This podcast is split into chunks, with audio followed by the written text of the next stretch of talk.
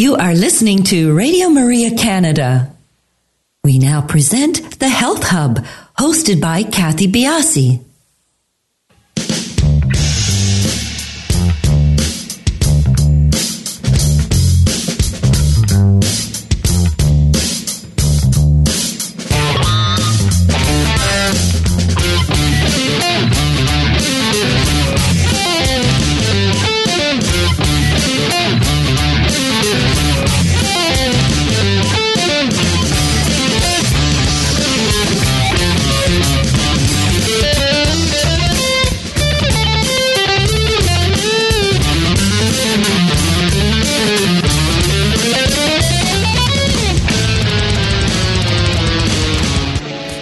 Morning, everyone, and welcome to the Health Hub. I'm Kathy Biase, your host, and along with our producer Alex Diaz and our production assistant Daniel Tersini, we would like to welcome you to the show. Good morning, Daniel and Alex. How are you guys doing? Doing well. Good morning.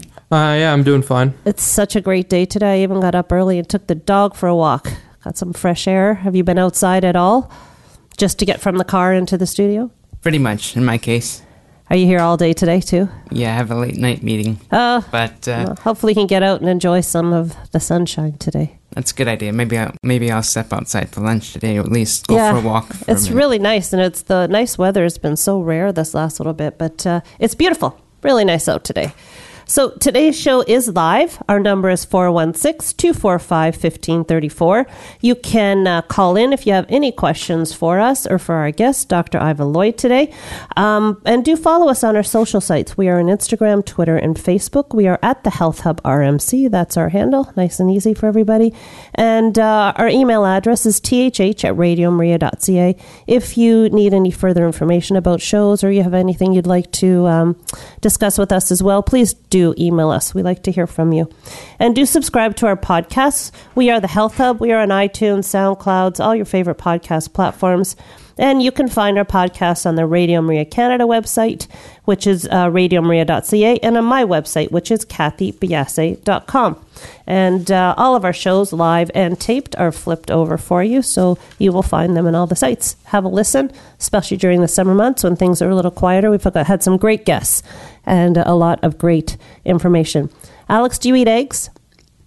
Not as often as I would like. You like them though, or just not a, a thing? Um, when I was younger, I had some bad experiences with Oh. o- overcooked eggs, and it put me off for a while. But uh, I'm slowly getting getting into the uh, uh, Back into the back egg? into back into the egg, Back for into sure. cracking? Yeah, I love eggs. I think they are. Um, I think they're one of the most perfect foods out there. They're a great balance. People often ask me if they should be separating the whites from the yolks, and as with all food, the synergy of an egg is just—it's a beautiful thing. So I, I just wanted to um, go over some things about eggs to give you a better understanding of uh, this simple food. A large egg has approximately 71 calories, 5 grams of fat, less than 1 gram of carbohydrates, and approximately 10 grams of very high quality protein. And it an egg has almost every nutrient that you need. B vitamins, A, selenium, phosphorus, calcium, uh, just to name a few. And eggs are one of the fu- few non meat foods that contain vitamin D and vitamin B12. So I love them. I love eggs every way. um, when you crack an egg, what's your preference in terms of um, scrambled or I actually really like hard boiled eggs. I Hard-boiled. find them very convenient. I like putting vinegar on them. Oh, Yeah, so salt and vinegar on my eggs. I think they're kind of neat. I've enjoyed them in salads. When like you boil the egg and you just put them in. in cut it up and put it it, up, into yeah. salads. Yeah, it's uh, the I we had we had eggs on Sunday. We, my husband likes to do over easy, which I like too. I also really like the the um, the soft boiled eggs in the the Mm-hmm. actual shell. I like that too. I used to have those when I was a kid. Not so much anymore, um, but uh, I, I do enjoy eggs. They they've been given a bad rap, uh, so that's why I sort of wanted to to talk about them because very recently someone asked me if they were allowed to have eggs on their diet and if uh, they should separate the yolk. So uh, the, there are two parts, as I just mentioned, the, the white and the yolk. The white is called uh, the albumin. The egg white is actually a protective uh, cover to the yolk, and it does make up the majority of the egg's total weight.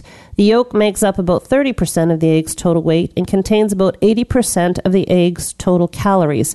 and contains almost all the fats in an egg. The yolk is the main source of the developing embryo, should the egg have been fertilized. So that's what the yolk is for. The egg whites are low in calories, they are low in fat, and they are the richer part of the protein of the egg. Um, egg yolks contain more vitamins and in larger quantities than in the egg whites. And uh, 90% of uh, the egg's calcium is found in the yolk. So that's an interesting little piece. Um, 93% of the iron is in, uh, the content is in the yolk. So uh, there really is a real n- synergy with an egg. There's really no need to separate it.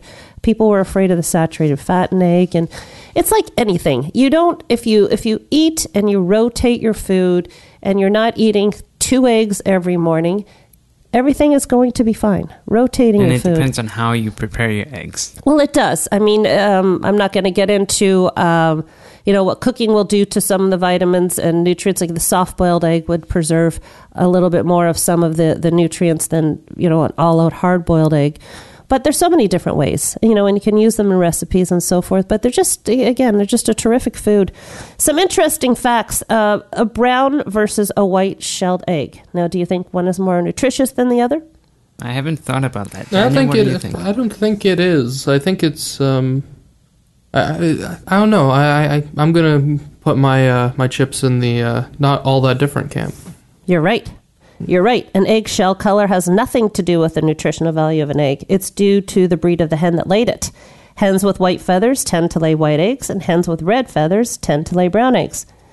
Okay, so you knew that one. So, what does the different color of yolk mean? So, the more intense yellow versus the lighter yellow. Uh, the age, I believe, of the egg, if memory serves, depending on the color, determines how old or how long it's been since the egg was there. I, I I'm trying to remember back to home ec because we actually did some stuff having to do with eggs, but that could be within the same egg, but if you're comparing a fresh egg to a fresh egg to a fresh egg, um, the difference is the diet that the hen eats. oh, okay. So a darker yolk uh, can signify that the egg was probably fed greens, green vegetables. A medium yolk, the diet of corn or alfalfa, and a light yolk could be the result of eating wheat and barley. Okay, interesting. All right. What I found uh, very interesting was that when you're making hard boiled eggs, if you use fresh eggs, they tend to stick to the shell better or worse, whatever the way you want to go with it. It's harder to peel if you use a fresh egg. It's much better for you to use an egg that's uh, about a week old. the, the the yolk or the white has sort of contracted a bit. Some carbon dioxide has escaped, and it makes it uh, much easier for you to peel. I also heard that you can determine the age of an egg depending on how well it floats. Uh, like if you put it in water, if it actually floats, or if it hits, uh, what is it? If it just sinks to the bottom, or if it only slightly. I didn't Like- know that. No, appar- like uh, uh, again, referencing back to home ec, I- there's there. Uh, I can't remember the specifics about it, but yeah, Oh. no. Apparently, that's a thing. I- I'll have to look it up to yeah, see. we'll take a look and see if that's another another quality of an egg. But I found it very interesting. I I personally would have thought a fresher egg would have been easier to peel. When you put an egg in cold water after you hard boil it too, it makes it easier to peel. So there you go. Um, and I just wanted to give you my uh, quick and easy way to do hard boiled eggs. I add the eggs to a pan, cover it with uh, water, room temperature water, bring it to a boil, and once that uh, water is boiling, I shut the water off, put the lid on, and leave it for 20 minutes, and the hard boiled eggs come out good every time. So, my little tidbit on how to do an egg. Um, today's guest, this is going to be a very interesting show. We're talking about the role of emotions in health and disease. And uh, I think you're going to find this extremely interesting. Iva Lloyd is a naturopathic doctor and registered polarity practitioner. We will ask her about that as well. In 2002, she founded Naturopathic Foundations, an integrative clinic with four naturopathic doctors and other alternative healthcare providers that blend naturopathic and energetic aspects of healthcare. Dr. Lloyd is currently president of the World Naturopathic Federation and is past chair of the Canadian Association of Naturopathic Doctors. Dr. Lloyd teaches part time in the Canadian College of Naturopathic Medicine, and she is the author of three books Building a, Suc- a Successful Naturopathic Practice, Messages from the Body, A Guide to A Guide to the Energetics of Health, and the Energetics of Health and Naturopathic Assessment. Dr. Lloyd writes for various journals and gives seminars internationally on naturopathic medicine, the role of the mind in healing, and the energetics of health. Very interesting uh, lady. I think you'll be very, very interested in what she has to say. Our learning points today, among many, are how emotions can affect our health. Could some emotions be more harmful than others? And are we able to change our emotional patterns? And we will be back after a few short minutes.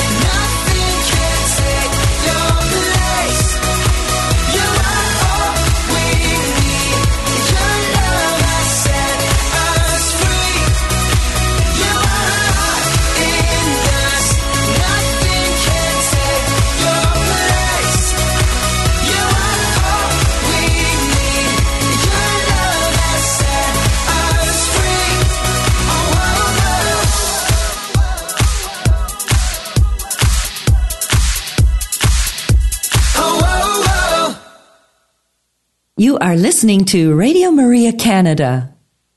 We now continue with the program, The Health Hub, hosted by Kathy Biase. Welcome back, everybody. Our show today is live. You're welcome to call in at 416 245 1534. And again, follow us on our social sites. We are at the Health Hub RMC on Instagram, Twitter, and Facebook. Just before we introduce Dr. Lloyd, uh, Daniel, I did the Google. So here's what you were talking about. So you fill a bowl with cold water and you place the egg in the bowl. If they sink and they lay flat, they are fresh. If they are a few weeks old but still good, they'll stand on end. And if they float to the surface, they're no longer fresh. So hmm. thank you for bringing that up. Another good piece of information. No problem. Dr. Lloyd, welcome to the show. Thank you for joining us. Thank you for inviting me, Kathy. It's it's uh, a great topic. It was very interesting to me when uh, when we met uh, the the specialty that you have. I don't want to forget to ask you what a registered polarity practitioner is. So, a polarity uh, therapy is a type of energetic body work that includes, well, the type of energy medicine that includes body work, nutrition, and um, like lifestyle, exercise, and that sort of thing. And it's based on the fact that says that the body is always balanced, so that an area of deficiency is always balanced with an area of excess somewhere else in the body. So it's unique in that it is about looking at the fact of how you shift energy within the body to get to a greater state of health. Um, versus other types of energy work, which are like Reiki, for example, um, which is about providing additional energy for the body to shift. You know, talking about energy work 10, 15 years ago was really kind of out there stuff, wasn't it? Yes, it was.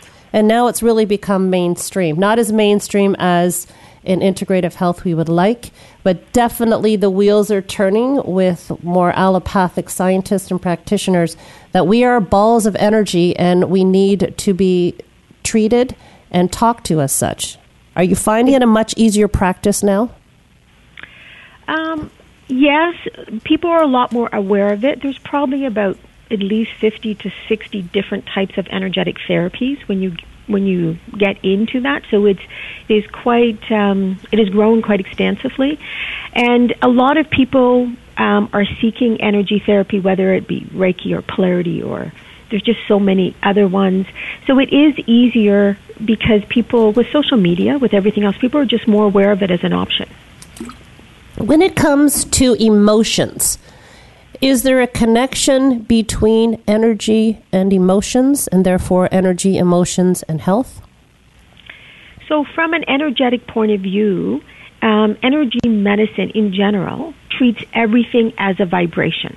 So everything is a, it has its own vibration. So every emotion, if we look at the emotions of fear, for example, versus anxiety versus um, love, they all have different energetic vibrations and they will affect health according to that vibration.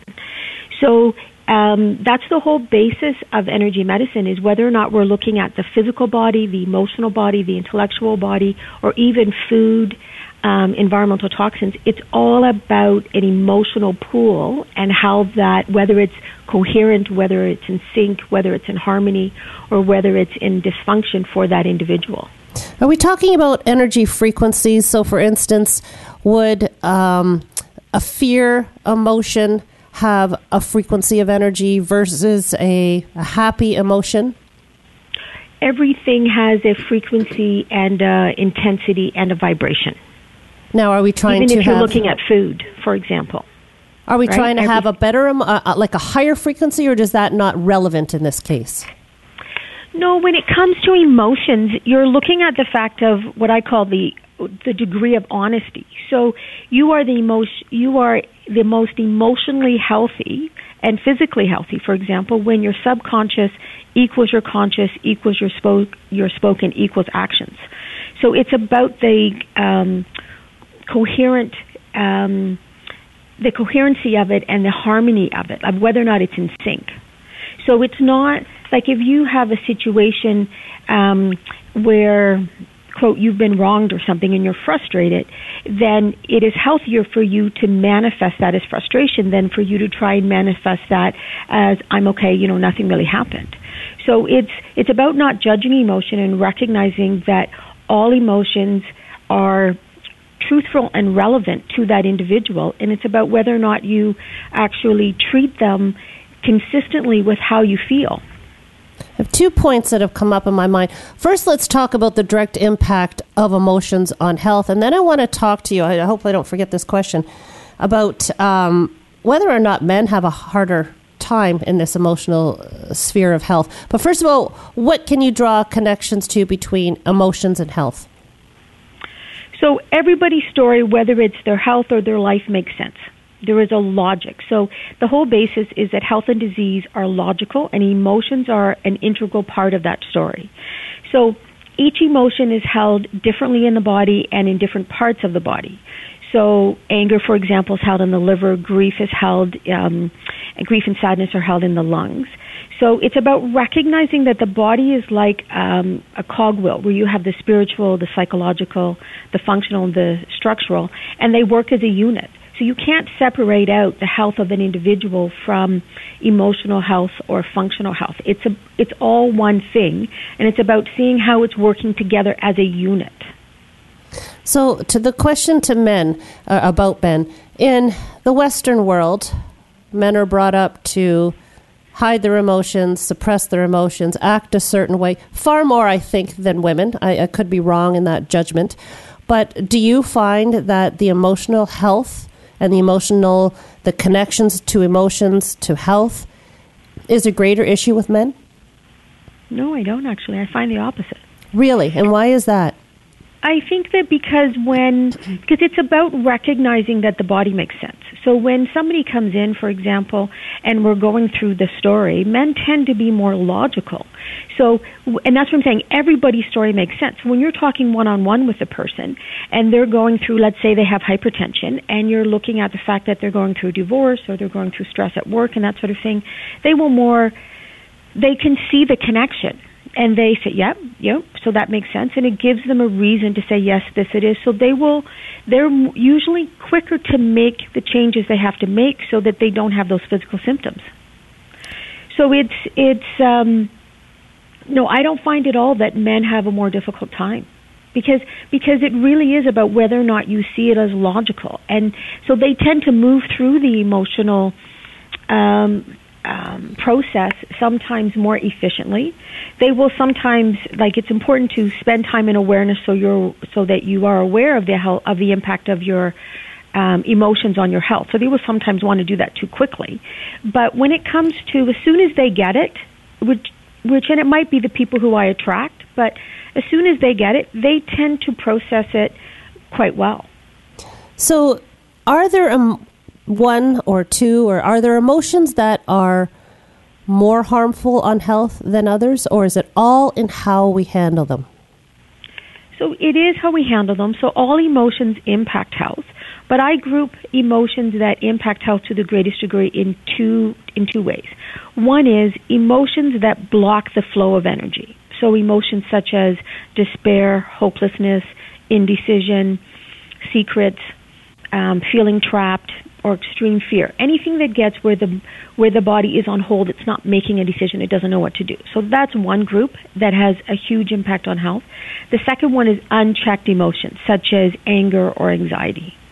So those tend to have the biggest um, impact, and it's about whether or not you're able to process the emotion or whether or not you're caught into the emotion. Are you suggesting that people follow through and experience the emotions and then release them? So the emotional process, I look at it from five points of view. So the first one is awareness. People need, people want to rush this part, but it really is about spending time understanding the impact of your life on your health. Seeing the connection to, you know, as soon as when you are faced with a person that bothers you, that there's anger, irritability, whatever the emotion is, that you have these symptoms. So awareness is a big part. The next one is looking at how do you react to it and understanding your reaction to it and making sure that your reaction is appropriate to that situation. So it's so it's then about processing the whole situation and looking at, you know, do you distract from emotions and do you suppress them? You know, it's important to dissipate emotions. So I'll talk about that, and then the whole decision making process. And then once you process it, is looking at from a reflection point of view that says, now what are you going to do? So if you know that that's how you react to a situation, what are you going to change? Are you going to change your expectation? Are you going to change something about how you deal with that um, situation? So there is a process. And for a lot of people um, in our society, you thinking more so than feeling that a lot of people distract. So I will ask people, how do you deal with emotions? And most people will say, oh, I listen to music or I watch TV or so they're distracting themselves from feeling. And then if you do that often enough, then it, it impacts your body. So it's important to dissipate emotions, which means you're expressing them either through short bursts of activity or through, you know, hitting a tennis ball against a wall. Um, punching bags, I think, are a great thing in, you know, workplaces and in, in a home. Um, yelling at somebody in their absence, like you have to have a way where you can actually feel the emotion you're feeling in a safe place and then dissipate it. Find a way of getting rid of it. When people come to see you, are they coming to deal with the emotions? Or are they coming with a physical ailment and you are trying to make connections of their emotions to a disease or an issue that they're having? Both. Both. So um, I get a lot of referrals for people who have had emotional issues. Either they came physically first and then they found out there was an emotional part. So a lot of my referrals are people that know there's an emotional impact and they don't know how to deal with it. And then there's some people who come in who they think it's all physical. And then when we go through their story, because that's the whole basis of naturopathic is how do we make sense of your life? How do we get so that there's what's called a coherent narrative is that each person has to make sense in their life. And in doing so, then it's about bringing their awareness. And that's what I'm saying. Sometimes the first um, step is just having people say, okay, pay attention to, you know, once we, let's say if someone has um, digestive issues and we go through the diet and we go through all the other factors and they don't seem to be the important part, but when you chat with someone, you'll get an idea of their story and you'll get an idea of the degree to which emotions play a role. And then it's having them be aware of, pay attention to whether or not, you know, when under this situation, if this happens, right? So, so it's both. And and it's about from a naturopathic point of view of, you know, including it as part of the assessment, just like we would environmental toxins and food and lifestyle. You have to give it equal weighting. And for some people it's a significant part. And for other people, you know, the environmental or their lifestyle is a bigger part. But it's about recognizing that it has to be part of the assessment. It has to be part of the equation in order for a person's whole life to make sense. Mm-hmm. Part of the intake, an actual part mm-hmm. of the intake. Okay, so what, just before we go to break, hopefully this isn't too big of a topic to tackle. We might have to broach it into the next segment. So, what happens when a person is diagnosed and then emotions are brought up to the surface? So, let's talk about a cancer diagnosis and all of the emotions that that can bring to a person. How do those emotions impact a person's progression to healing through treatment and, and everything that is encompassed in a protocol? You bring up a very good um, question and one that has been studied. And one of the things that um, research will show is that the impact that a diagnosis has on somebody will dramatically set the light, will set the um, um how well they do through that process. So if somebody gets a diagnosis of cancer, whether or not it's stage one or stage four, and their first impact and they get stuck in, I'm going to die, then they will have um, a worse outcome than somebody who says, okay, I'm going to fight this. What do I need to change? So it really does um, determine, like diagnosis of anything, whether it be diabetes, cancer, autoimmune, the way that you internalize and how you feel about that diagnosis will determine whether or not you are using emotions to help the body heal or you're using them for the body to freeze. And um, and and that is important for people to recognize is that often people will come in and they will have a diagnosis and their emotional response is out of proportion to the severity of the diagnosis, uh, to the severity of the problem.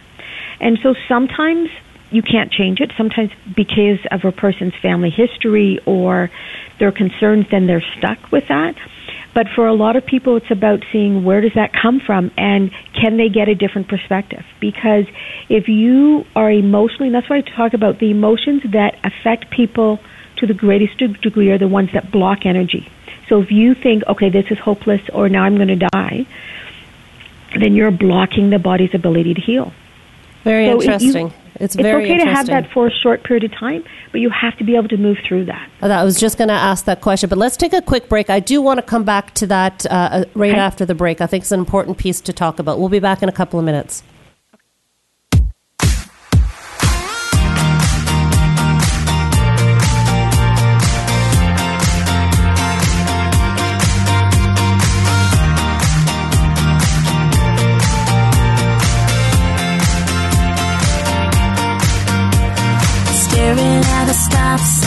Watching people drive by. T-Mac on the radio.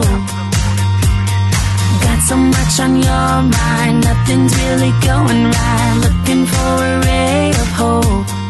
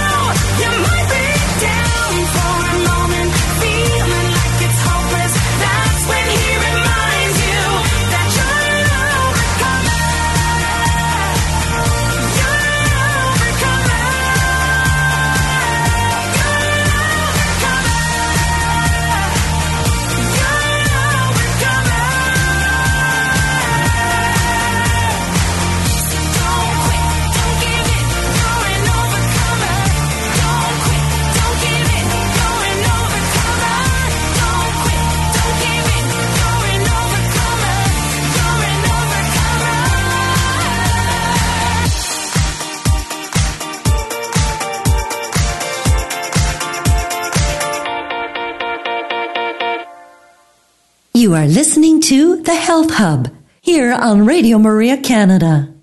A Catholic voice wherever you are. To contact us and be a part of the show, please call 416 245 1534. We now continue with the program. Here once again is your host, Kathy Biase. Welcome back, everybody. We're here talking with Dr. Iva Lloyd about the roles of emotion in health and disease. Before the break, Dr. Lloyd, we were talking about uh, emotions that can circle within a diagnosis. And I, I didn't want to cut you off on the last bit of your statement. Um, you can't help but be emotional, and you can't, you know, when you're given a diagnosis in many situations, you can't control those emotions initially. What do you do with them? Most important thing is first of all be aware of them. Be aware. So the first thing with emotions is you need to feel them. You need to just look and say okay.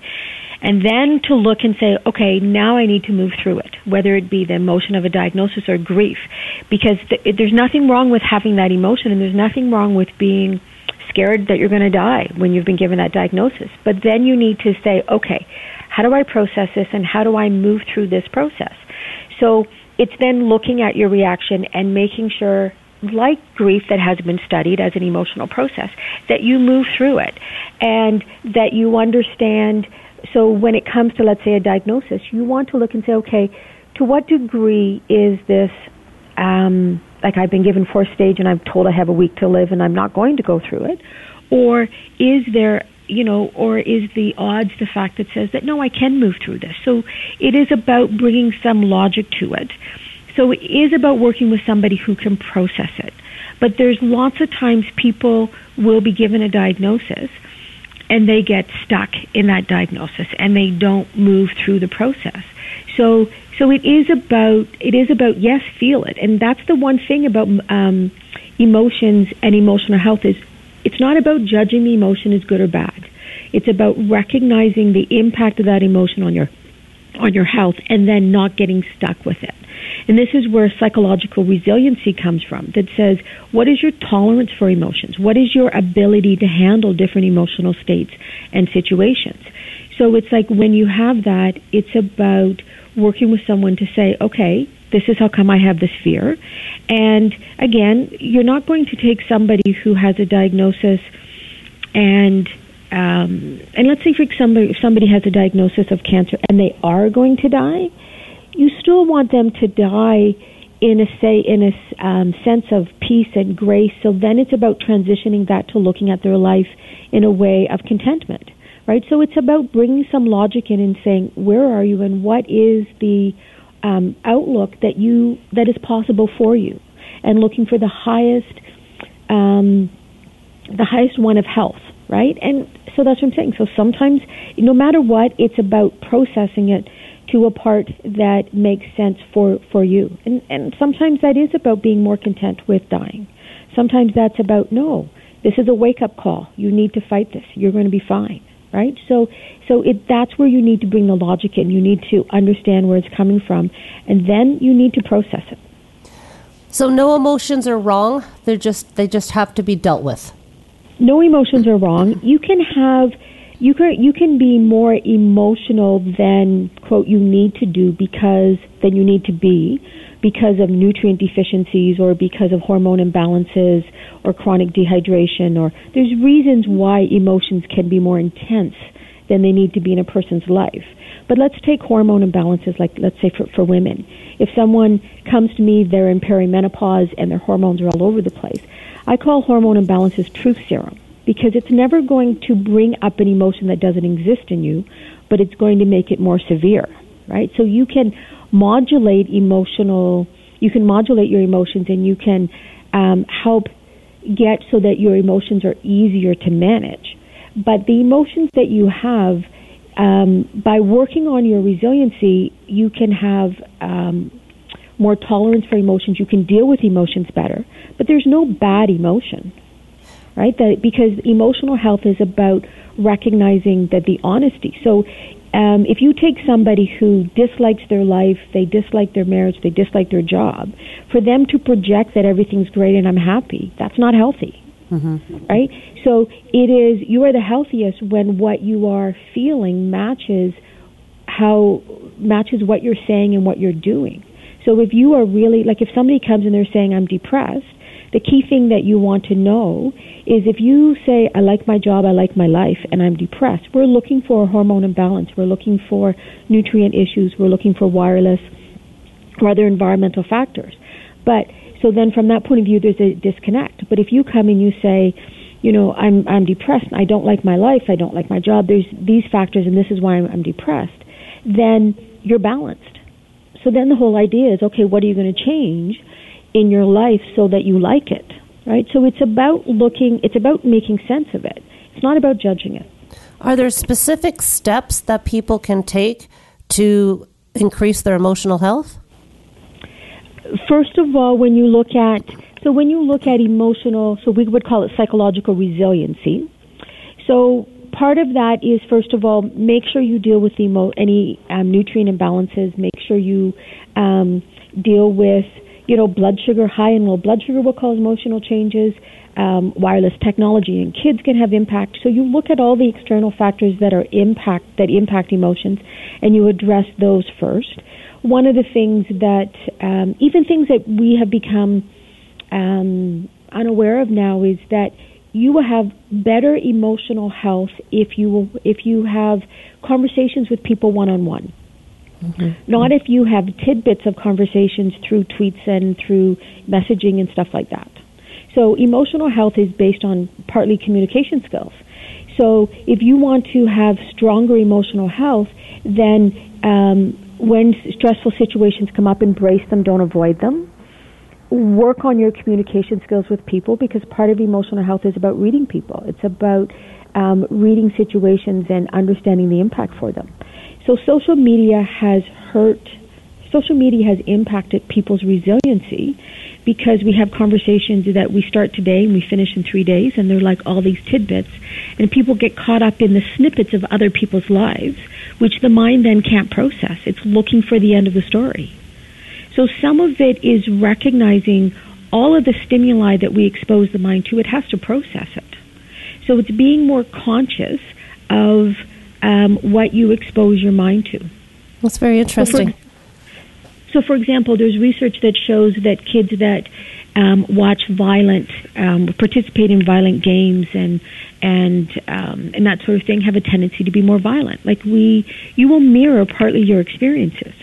So it is some of it is about being conscious, making more conscious choices in your life, because the whole thing, if we go back to how we started about energy medicine and everything is energy, if you expose yourself to a lot of negativity, you're going to bring up emotions that are more negative in your life. You're going to start seeing life from a different, we call them glasses, like you look at life from a different perspective. So part of being more emotionally healthy is about, you know, exp- you know, surrounding yourself with people who are more positive, who are more, um, who who build you up versus break you down. You know, have a job that you like. Do things that you like in life. You know, listen to music or things that build you up versus, you know, some people when they come in and, and they are sad all the time, then we'll put them on a news fast that says, don't watch news for two weeks. You know, to see the impact. If we're looking at why you're sad and it's about all the terrible things that are happening in the world, then sometimes that's what they need to avoid. So it it is about recognizing that, like everything, your how you feel emotionally is a reflection of your whole life. And so it's looking at how how your life, what you're doing in your life, and how that's impacting you. What role do genetics play in this aspect of health? A little bit. Learned behavior plays a bigger role. So there's a little bit of, but when we think of emotional health, we're looking more at learned behavior and modeling of behavior than we are genetics. You don't call this into uh, some of your, your your treatment plans at all, so you're specifically dealing with lifestyle approaches to dealing with emotions. No, like if we're looking at learned behavior, so if you have anxious parents, then you, and you have you grew up where your parents are more anxious, you're more likely to be anxious. But we don't see that as genetic as much as we do learned. That's what you've been exposed to. If you have if you grew up in an environment where it wasn't okay to express emotions, um, then you're going to learn that that's not okay, and you're going to um, have a more difficult time with that. If you grew up with um, in a family where your parents yelled all the time, you'll probably be more okay with yelling right? Where, and this is one of the things that's interesting with kids. If you grew up in an environment where you're never exposed to yelling, you're never, your parents are very consistent and that sort of thing, that's all wonderful and can help from a developmental point of view. But then if you take that child and you put them into a work environment where they have, um, or even a school environment where people are different and they might, you know, be more aggressive or assertive or demanding, um, then you have a hard time with that. So the whole basis of psychological resiliency is based on the fact that says the more exposure you have to different environments and you're able to process them in a healthy way, then the more you'll be able to handle a higher, a, uh, a broader range of emotions. So that's what I'm saying. Learned behavior is a much learned behavior has a huge impact, especially as a child, on the emotions that you're comfortable with and how you deal with emotions. Can you give us a couple of hardcore examples that you've run into in your practice of how uh, not dealing with emotions properly are manifested in disease? So, what I'm saying is, you talked earlier about anger impacts the liver. Can you make any connections for us about a disease that may come in part due to anger issues or other issues that that impact uh, various organs in the body? So a lot of people who will have liver um, issues tend to um, tend to have some degree of anger, usually suppressed anger. So we're often looking at emotions that are suppressed. One thing that a lot of people can relate to is if somebody has an aspect of their life that they can't digest, whether it be a work situation they can't digest, a family situation where they can't um, digest, that will often show up as digestive issues. So especially when you have doesn't doesn't matter the age, but even with young children who will have, you know, um, IBS type symptoms, irritable bowel syndromes, then that will often be associated with something in their environment that they literally can't digest, and it and then for a lot of people, it's about making that connection that says when a certain stress happens, then their digestive system uh, acts up on them. If we look at arthritis, one of the um, emotions that are generally associated with arthritis is a person, there will be an aspect of a person's life where they are unable to move freely through their life. Right? Because whether or not they're restricted because of their job, they're restricted because of a relationship that, that they're in, they're restricted because of money. So there is generally um, an inability to move freely. So there was, in somatic metaphors, there's a mirroring of the symptoms that you have and the condition, um, the symptoms that you have and the emotions that, that, that you feel. So then those will happen. People that feel that they're being, um, that they can't speak their mind, that they are restricted in what they can say, will often have throat issues. They will often feel either constriction around their throat or they'll be clearing their throat a lot. They will hold that blockage there. For people that, um, so if you take any emotion, it's going to be held in a certain part of the body. For people that have unexpressed or unprocessed grief, it's usually going to be held in the lung or the heart. Right? I find it very fascinating because I can think of so many instances where you know just this applies uh, to people that I know, people that are you know close to me. Because I think you have to understand the context of some of the emotions, but it's a very fascinating area. Now, before we end the show, you're doing a talk next week on a very interesting topic, and I just would like you to to share another avenue that you're going down in your practice. So another area. So um, next weekend there is a polarity conference in Melville, um, New, New York, and it's called the Renaissance of Polarity. And I'm speaking on the energetics of words and language. So it's taking at um, the emotions to just another, um, deeper level, and looking at how a person speaks and the words that they choose um, how that also impacts them, especially how when you were talking about diagnoses and things like that, it's like how a person speaks to themselves and the and to other people. There's a huge energetics around that, and it's about really listening to um, to how people do that and the impact it has on their health. So whether or not, if people use a lot of negativity, if people are looking at the fact that says, you know, um, they're if they're talking about, let's say, a, a diagnosis, it's like what words do they actually use? That's how you know whether or not it's blocking them. You know, if they're saying, you know, I was waiting for this to happen, or I was concerned, or you know, um, I don't know what to do. Like, so you're listening for whether or not their language, um, what it's doing to the healing ability of the body. Is it blocking it? Are they stuck, or are they moving through something? So it's really looking at, um, yeah, polarity through language. It's interesting. Now, is this language spoken like the self speak or also language that people use in conversation? Both. Very interesting. The, the energy of words, the flowing of words, um, how a person links their stories together. So if you ask somebody, for example, you know, tell me what happened to your ankle, the story that they tell you is important. So if they start with, I was having a fight with my husband, da da da da da, that's important. That's part of the story. And it's going to come into play as to, you know, the healing ability of that. Very interesting topic. It's, uh, it's fascinating. Mm-hmm. So if people want to find out more about you and your work, where can they reach you?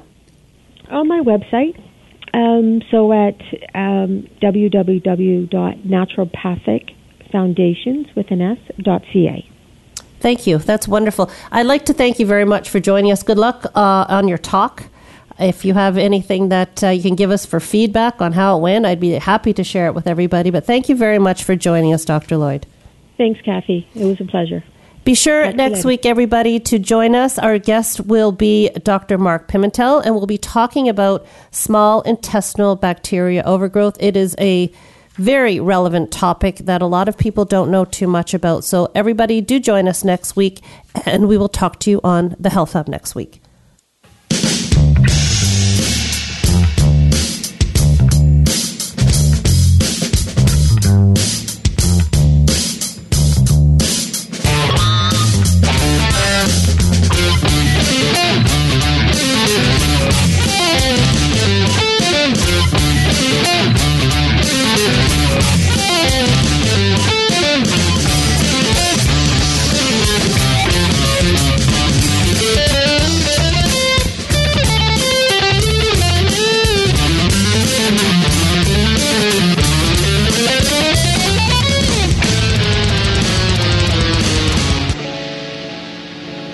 Have been listening to The Health Hub, hosted by Kathy Biase, here on Radio Maria Canada.